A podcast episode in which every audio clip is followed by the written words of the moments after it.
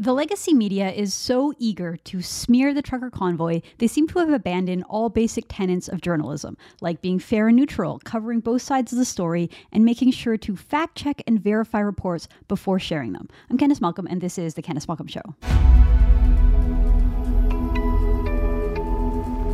Everyone. Thank you so much for tuning in. So, as, as, we've been covering on the podcast, as you know very, very well, since the inception of the trucker convoy and the freedom convoy, the freedom protests and rallies in Ottawa, the, the sort of establishment, the Ottawa establishment, politicians, journalists, police officers, the, the, the people in charge of Ottawa have done their best to try to demonize and discredit the truckers before they even got there. So, in the week leading up to the protest, Trudeau predicted that there would be violence at these rallies. The legacy media quoted experts who told us that these truckers were extremists, that they were racist, and even that they were terrorists. Well, what we got instead was a large, incredibly peaceful, patriotic showing. It was optimistic, it was joyful, it looked more like a winter carnival, and perhaps it looked like a Canada Day family block party instead. Well, regardless of the images that we saw pouring out from the ground in Ottawa, the thousands of Canadian flags being waved on Parliament Hill, the Trudeau Liberals, working in lockstep with the legacy media, decided to fixate on two or three flags, two or three individuals who were flying evil flags. These flags were not embraced by any means by the crowd on the ground. Quite the opposite. There was footage that went viral of a man waving a Confederate flag, and he was sort of confronted and heckled and told to leave by the truckers. That went viral, but the legacy media ignored that. Instead, they pretended that the two or three evil flags represented the whole group and that the whole group of protesters were the same as the two people that were waving those evil flags. They, they equated the entire group as evil right wing Nazis. That sounds extreme, it sounds hyperbolic, but I'm not exaggerating. That is what they did.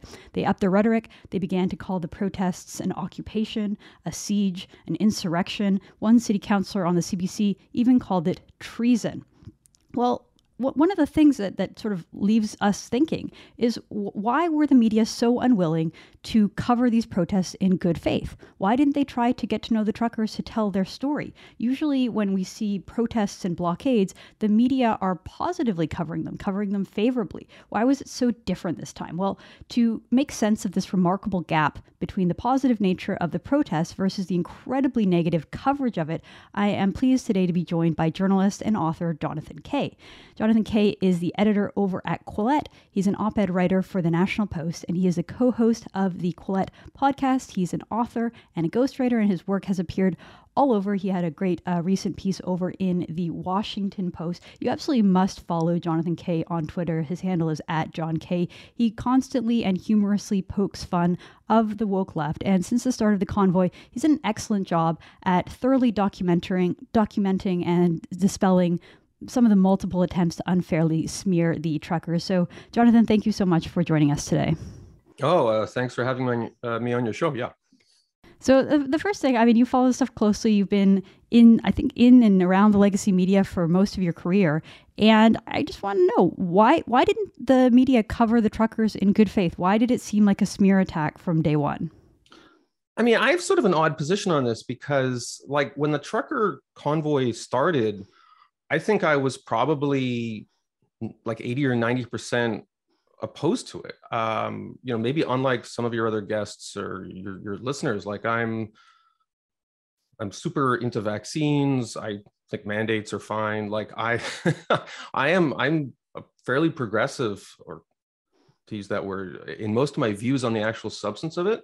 And the only time I became, I started to become sympathetic to the trucker convoy was when I just started to see the hysteria of those opposing it it's it's just this classic case of one side overplaying their hand in reaction to what they they want to show as the radicalism of the other side. And by the way, there were some whack jobs on on the convoy side, and I entertained all the stereotypes because I live in Toronto. You know, I it's like oh these trucks are going to come by and it's going to be awful and maybe there's going to be extremists and stuff like that. Um, but then, yeah, when I started to see the footage, I was like, okay, I, I, don't necessarily agree with these people, but it's not like this is you know stormtroopers uh, marching into Poland in 1939 or anything like that. Which, if you had if you read the social media feeds of some liberal MPs, they just completely uh, lost their mind about it. Um, and I mean, what surprised me was like it wasn't just white people either. There was uh, there was I think there was an indigenous drumming circle in support of the protest. Uh, on the Quebec side, you saw a lot of Sikh truckers because the, the trucking industry there is, uh, is very diverse. Uh, so if the political class and the journalistic class in Ottawa had simply maintained their composure and said, look, this is going to be an annoyance for a couple of days. There's going to be a lot of traffic. There's going to be a lot of gridlock.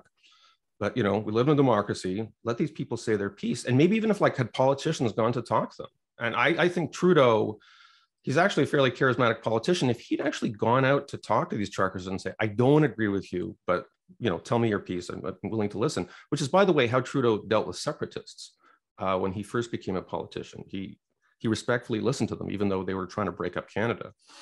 Uh, then I think things probably would have been dissipated early. And I think Trudeau and progressives in Ottawa, I think like they would have ended up better off. Now, if you look at some of the opinions, people who oppose the trucker convoy at first are starting to come around to it just because they're so put off by the hysterical overreaction to it.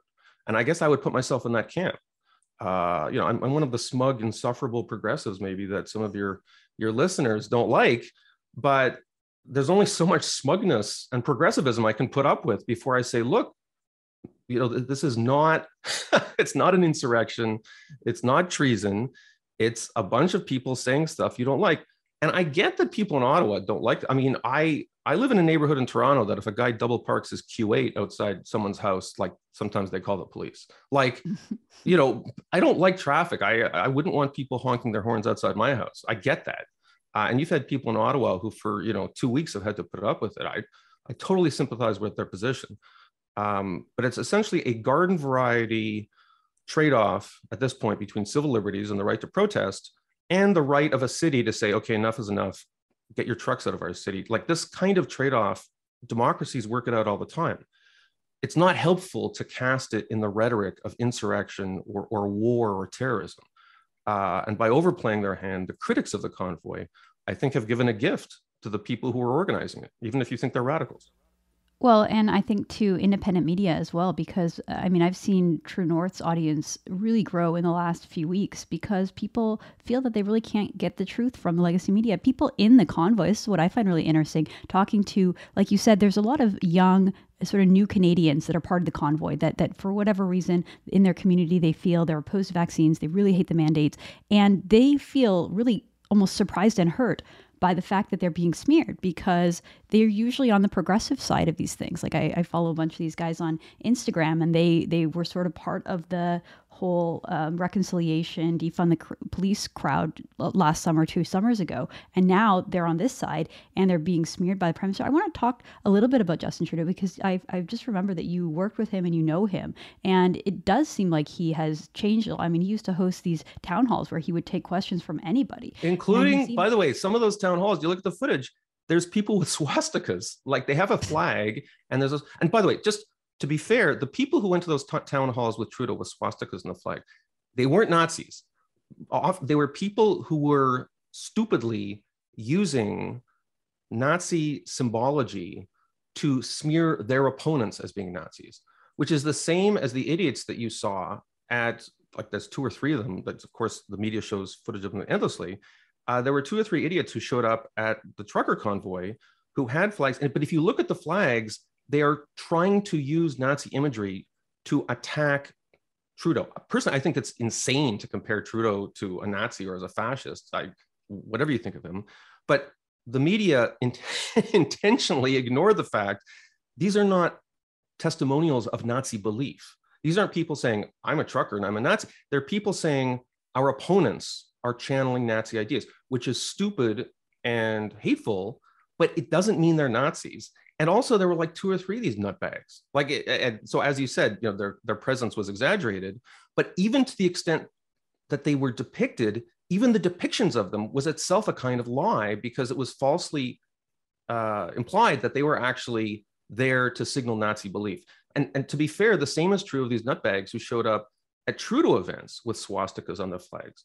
Although, actually, that said, there is one uh, image of Trudeau actually signing a neo-Nazi flag where the guy concealed it. This is, if you go on YouTube, you can see it. It's, it's, it's crazy. The guy concealed the neo-Nazi flag Trudeau signed a corner of it, and then after he was showing, "Ha, look, Trudeau signed a Nazi flag." Uh, to my knowledge, that's like one of the few cases where you actually had some uh, wackadoodle who who really did seem to believe in Nazi ideology and and got close to a mainstream politician.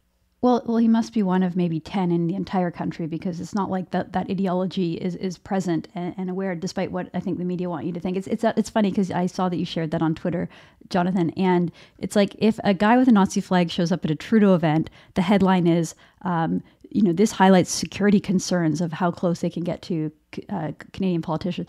Uh, when a Nazi guy shows up at a you know quasi conservative rally, it means that everybody at that rally is is a Nazi, which is, is quite the difference. But I, I, I wanted to ask you because yesterday we saw Joel uh, Lightbound, who is a Liberal MP, really uh, articulate guy, come out and basically just criticized Trudeau for the the change in tone and and seems like strategy that that they used to have this very positive uniting message where they never treat Canadians um, uh, you know that, that, that, Canadians are always uh, uh, have access to the charter and this sort of really positive vision of Canada. And in the last like six months or so, we've seen a really negative barrage of, of sort of hateful rhetoric towards the people who they disagree with when it comes to vaccines and and and the um, mandates and the uh, entire lockdown, COVID lockdown it, it seems to me like Trudeau is in some trouble. I mean, he he hid from the protesters. He went into hiding. He came out with a really, really over the top, loaded speech, um, accusing the the protesters of all these insane things that we're talking about. Um, and then he has a member of his own caucus come out and just say, you know, we, we, we should be doing better than this as liberals you, you you mentioned that you think that he's he's changed quite a bit since he first came into public office. Uh, do, do you think he's in trouble, or do you think that he'll just sort of um, this will just wash off him like a uh, like like usual? Look, Trudeau has been dismissed so many times. I, I don't know if people watching this. Do you remember in times of yore there was something called Elbowgate, where Trudeau, like you know, it was it was some kind of minor fracas uh, in the Commons, and Trudeau stormed around, and just by sheer accident, like his elbow hit the chest of some female NDP MP, and uh, you know at, at the time Thomas Mulcair I think was was the NDP leader at the time, and it was like the whole thing was dramatized. And you had columnists saying, you know, this is the end of the you know uh, Trudeau's uh, honeymoon period, and uh, you know forevermore he will be defined by Elbowgate and all this. And then like a week later, people forgot about Elbowgate. Like you know Trudeau has been written off many times falsely, and I, I don't, I certainly don't know that this is the end of uh, the liberal romance with him. What I can say is that um, it's been very educational for me, not just in regard to Trudeau, but in regard to how politics changes people. Because when I met Trudeau and I helped him with his book, I was struck. He wasn't. He's a nice guy. I, and like I think his desire to unite the country, uh, and I, I can just see people turning off this podcast as I say this. Like I just, I think he just lost a thousand subscribers. But I'll say, it. He was a nice guy. I think he was a genuine patriot. Uh, the book it was published in 2014 called Common Ground. I, I thought it was um, a lot of it was just a sort of love letter to Canada. And then what really changed in 2017 with Canada 150, where progressives decided that Canada's brand is no longer, oh, we're a wonderful beacon of hope and tolerance in contradistinction to the United States, which is evil. We're actually a genocide state that's you know built on a mountain of indigenous skulls and all our political work is going to go into smearing our own country and um, and Trudeau went hard into that. And it was around that time that it changed. And to be fair, if you look at the pattern of Canadian prime ministers, by the time they're in their second or third term, they have become so co opted by the people around them to make everything they do a tribalized attack on their opponents because the people around them don't care about whatever it was that got them into politics 10 years ago. They care about winning the next election. So this trucker convoy sweeps into Ottawa, and you got a bunch of 28 year olds around him saying, Oh, this is awesome. Let's smear the conservatives as Nazis. Um, and, and, you know, by the way, Harper became a kind of like very divisive, tribalized guy in his, you know, as his tenure as prime minister wore on. This happens, this happened to Chrétien. Uh, Martin, Paul Martin wasn't around long enough for it to happen to him, but I guess he came into office like that. Uh, and it is a cautionary tale for politics because I will say this: the Trudeau who I met, God, I guess seven, eight years ago, was uniquely positioned to march into a group of truckers and say, "Hey, I don't agree with you, but like, let's talk. He would have done a photo op in a truck. He would have listened to them. Um, the guy was very charming, and maybe maybe he still maintains that capacity for charm, but he would not have stayed in some undisclosed location sneering about all these supposed hate mongers who'd come to his city. He would have gotten off his ass and actually met these people, even though he disagrees with them. That was the Trudeau of 2014, 15, 16, maybe even 2017, 2018. And to watch him become this kind of sullen hermit trying to score points with hyperbolic attacks on conservatives, it isn't just about Trudeau, it's about how politics changes people, conservatives or liberals alike. And if anybody is thinking about getting into politics, uh, it's a it's a depressing spectacle because I think politics changes people, and and this is like a case study in how that happens. Interesting. Well, I, I, don't share your views. I always thought that Trudeau was very arrogant, uh, very Quebec centrist, that he didn't have a lot of respect for Western Canada, and that he wasn't necessarily a very thoughtful person. He hadn't really thought through the I- core issues of, of the country. But I, I, I think that you're right, that he would have probably gone and spoken to the truckers, perhaps the French ones, perhaps the Quebec ones. I can't really imagine him, even five, ten years ago, going out to Western Canada and speaking speaking to people in Alberta. He and I grew up like within one or two kilometers of each other I myself am very, even though I'm an Anglophone, you know, unlike Trudeau, I don't speak fluent French. I'm, I have the same parochial fascination and love of Quebec as he does. So, like, Trudeau was very much of my tribe. Um, and we're all creatures of our background. You know, if, if I grew up in Western Canada, I, I would have maybe similar views about Quebec. Like, I, I don't know. Um, but I do know he was a person of good faith. I know that. Um, you know, unless I'm an, an incredible incredibly misjudging his character. And it's true, you know, he wasn't, was never, I think he's very smart. He was never an intellectual.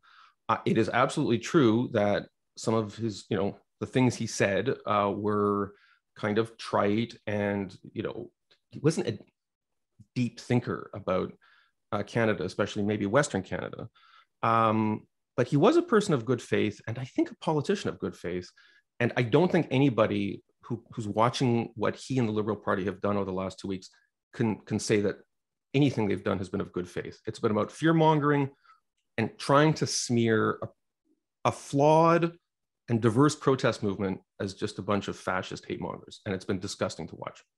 Uh, I completely agree with that part. I, the thing that strikes me about Trudeau is I always thought uh, this is something I thought about him from the first time I interacted with him politically in 2011 that he that he hated conservatives more than he loved Canada. Now maybe you think that he you know his That's book true was now. a love letter to Canada. That's true now. And, it wasn't true of Trudeau when I met him. It's 100 percent not true of Trudeau when I when I met him. 100 percent. And, and I know some, sometimes history is written backwards, and you you impute the flaws of a person that they have now to to to the point of of political conception I know your listeners aren't going to agree with me. Trudeau was a decent guy who gave conservatives a fair shake. I mean, yes, it was often, you know, he had to spout the language of liberal propaganda. He was part of the party. Mm-hmm. Um, but I, I, don't, you know, look, he, he, he broke bread with separatists. Um, separate, separatists who literally were trying to break up the country in the fashion that the so-called insurrectionists of the trucker convoy are falsely accused of. Like he, he, um, he gets points for that for me. You know, Papineau, his riding, a lot of separatists in that riding. He'd go door to door and talk to these people. Imagine him doing, imagine him going truck to truck and talking to people. Which, by the way, if he did it, he'd score so many points. Like yeah. it, it would be I, such a wonderful spectacle. I'd love for him to. He can still do that. He can still do that, but of course he won't. I no, I agree. I think that ha- if we had a prime minister who was willing to engage with the truckers and willing to take their concerns seriously, I think that this this whole standstill wouldn't be as it is because people would feel at least that their voices were heard. And part of the frustration that I see from so many of the protesters is just the sort of way that they've been written off and the way they've uh, dismissed it. I, I, wanted to ask you one other question though, John. While I have you um, on the podcast, I know that you are a someone who thinks a lot about free speech um, and the, the, the sort of history of, of free speech speech, you know, uh, alongside this smear that we've seen on the truckers and the, the demonization of them. Uh, on the other side of the border, down in the U.S., we've seen sort of a similar smear campaign um, unleashed against Joe Rogan, incredibly popular uh, podcaster. And I, I, wanted to I wanted to have your take on this because I know you you commented on it quite a bit, but it, it just seems like we're in such a wild place in our society where someone who is so incredibly popular, but also who seems like a genuinely good person who asks honest questions. He's intellectually curious. He has a huge audience because he so many people relate to him. And yet the way that he's covered in the media, the way that the media and, and some of the people in the media trying to smear him, it's like it's unrecognizable from anyone who watches the the, the podcast. So I, I I know you have a lot of thoughts on this. And I wanna I wanna uh, switch gears and ask you about Joe, Joe Rogan. So it's it's a very analogous phenomenon whereby Joe Rogan is not someone I agree with, especially on vaccine stuff. Uh, I I'm very pro-vaccine. I'm, I'm, not one of these people who on social media, you know, like my name is John K. Triple Vax boosted. You know, I'm wearing five masks. Like, but I am in terms of public health very conventionally minded. I support vaccines. I don't support forcing people to get vaccinated. But one of the reasons I came on the show is to tell people, like on social media, if you follow me, you know I'm not a Kool Aid drinker. I'm not a slavish follower of orthodoxy but I'm somebody who has looked at the science and vaccines save lives. They can save the lives of people listening to this if they're not vaccinated. The government should not force you to get vaccinated, but I'm telling you that it's a good choice. And I'll end my speech there because no one wants to be hectored about this. Well, well, but but but in terms of vaccines, I mean, Canadians have by and large, I think over eighty percent of Canadians are now vaccinated, and and and if you go into the sort of the age groups that are most at risk, like people over the age of seventy, over the age of eighty, it's like ninety nine percent. Which I assume that the only people who are not getting vaccinated in that age group is because they're too old and frail, and and and that there is concern. Well, well, anyway, let, let less than one percent are not vaccinated. So almost almost everyone who needs to be vaccinated is vaccinated at this point. Your statistics are correct, but I'm just saying I tweeted this the other day. Uh, an ER doctor at my health club, we had a half hour conversation about this. He's had two patients, two Omicron patients who have died under his watch. One was a 90 year old who was from a family of anti vaxxers. One was a 79 year old who said he, quote, didn't have time to get vaccinated. So, anyway, end of speech about vaccines. In terms of Joe Rogan, it's similar to the convoy in the sense that I don't I don't listen to Joe Rogan's podcast. I only listen. I only the only podcasts I listen to are like nerdball historical podcasts. People always assume, oh, you must listen to Sam Harris, you must listen to Jordan Peterson, you must listen to Rogan. It's like, no, I don't listen to any of those things. Um, and the only reason I'm on Rogan's side at all in terms of this insane campaign to get him th- thrown off Spotify is because of these these people who insist that someone they disagree with shouldn't be on a platform that has a diversity of viewpoint. Bill Cosby has some kind of podcast like, or whatever on Spotify. Like they didn't come after him, but Joe Rogan comes and like it's insane. You had Olivia Chow, prominent Toronto leftist. Yesterday she tweeted, I am not making this up. She tweeted how disgusted she was that Spotify has uh, Joe Rogan on it. And she says, that's why I use Apple Music. It's like, Apple? Really? Those, you know, slave labor commanders in, in China? Uh, like people are using this issue as a sort of virtue signaling thing. If you just ignore Joe Rogan and say, you know what, I don't agree with him. I'm vaccinated. Like, you know, I, I don't encourage my friends to listen to, him, but whatever. Then people like me would have no basis to defend Joe Rogan because on the substance of the views, I disagree with Rogan. The only thing that makes me want to defend him is people trying to get him canceled. And it's the same with the trucker convoy. In substance, I disagree with their views about the mandate. But then when you come after them and call them Nazis and try and take away their money and say, you know, like let's bankrupt these people, let's let's publish pictures of their trucks and their their their corporate identif- identifying data so we can make sure they can't feed their children. I'm like, you just push someone over to the other side. Because as soon as you do that, I don't care what their views on mandates are. I'm on their side if your goal is to ruin their lives because they have views you disagree with. And, and that's what the left is just completely overplaying their hand, not just on vaccines, not just on Rogan, on gender, on race. I mean, this is this is why I, I think next couple of election cycles, you're going to see a lot of populists get elected. And then you're going to have pundits in Canada say, oh, this just proves how racist Canada is. No, it doesn't prove how racist Canada is. It proves that you overplayed your hand when you had the chance, and now you're paying the price for it. Just, I, I know I'm not keeping you for uh, longer than I said I would, but I, I just had another question. You're someone who, like you said, you're of the same ilk as Justin Trudeau. You come from the progressive side of things. You surround yourself, seems like, with with progressive-minded people. What's happening on your side, on that side of the aisle? Why, why, why are they overplaying their hand? Why are they so zealous? Why are they so angry and hateful and insistent upon not not just refuting the ideas of those they disagree with, but but erasing them and canceling them and pushing them off the public square. Like, where is this coming from? Why is it happening?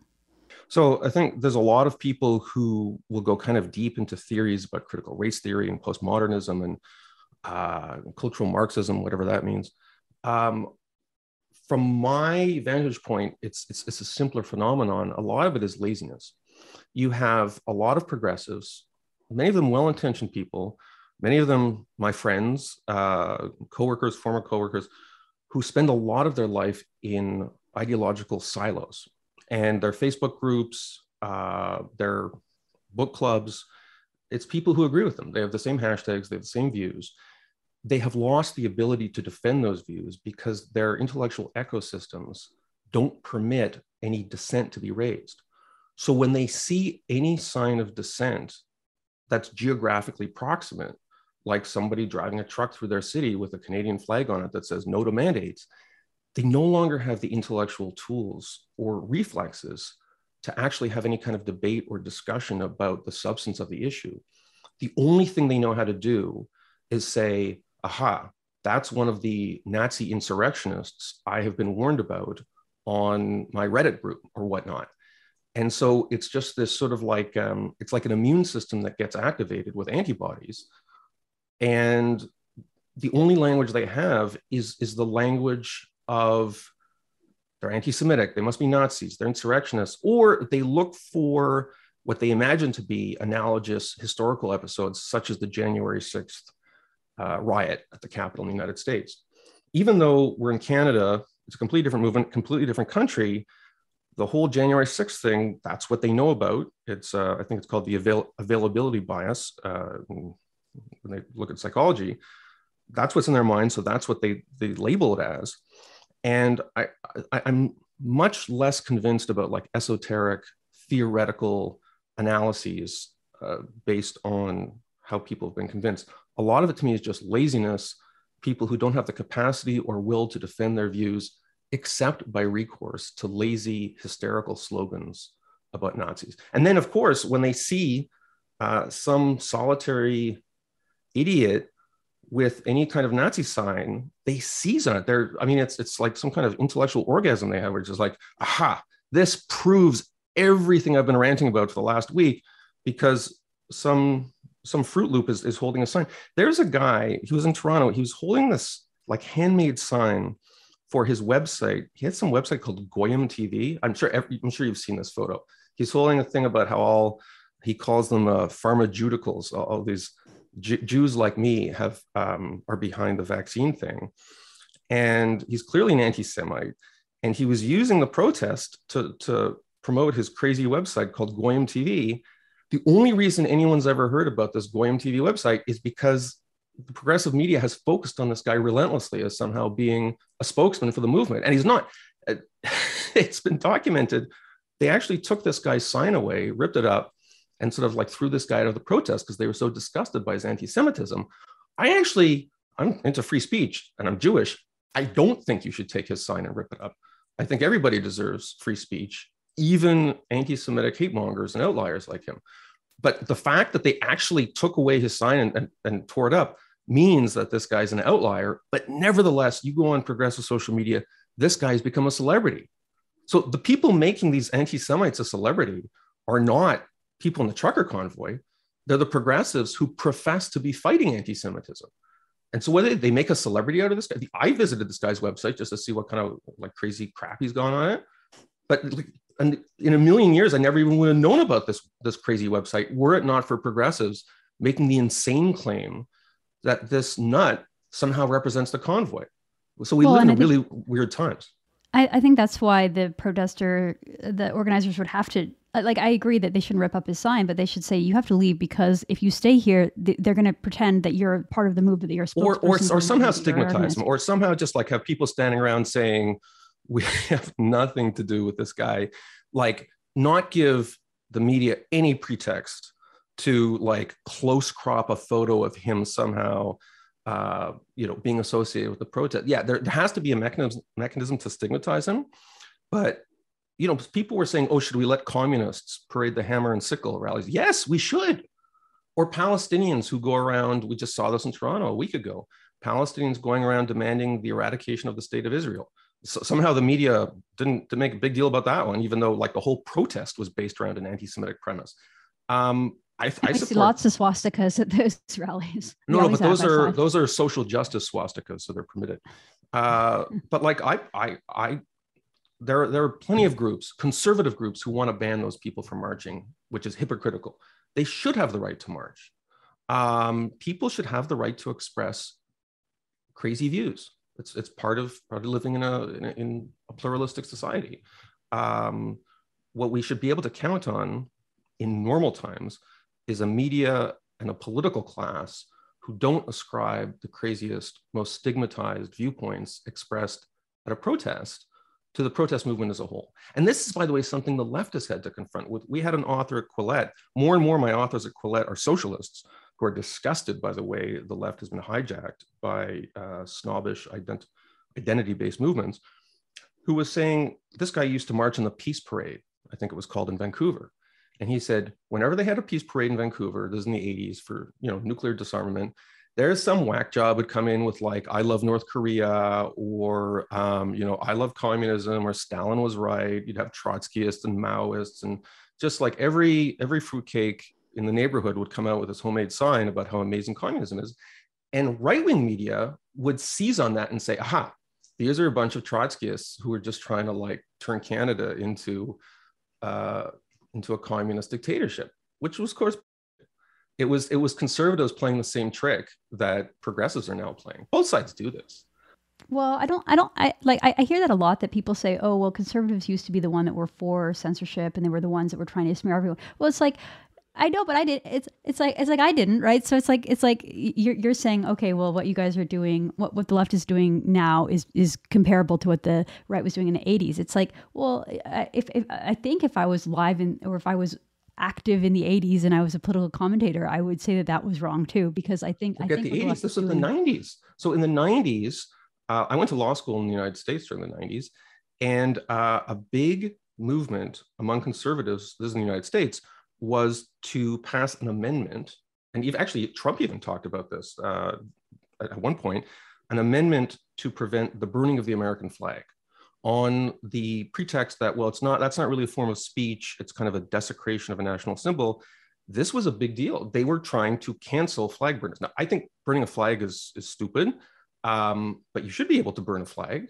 You, I, I, but you had conservatives who were trying to insist that that wasn't real speech, it was violence, which directly mimics what progressives say now when they say, well, you know, when you express support for J.K. Rowling, that's not speech, that's a form of trauma.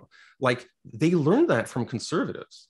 Uh, so you know, I, gonna, I, I disagree. I, I don't know. I, I, don't know that they learned that. I think it's probably just it, like you said, a lazy instinct that some people have. Like, yeah, look at look, look at last summer. Last summer, we saw countless Canadian statues get pulled down, right? We saw um, not, not just people who were involved with residential schools, but you know, Queen Victoria, Queen Elizabeth. Um, I think there's a statue of Cap- Captain James Cook in Vancouver that got thrown into the ocean for some reason.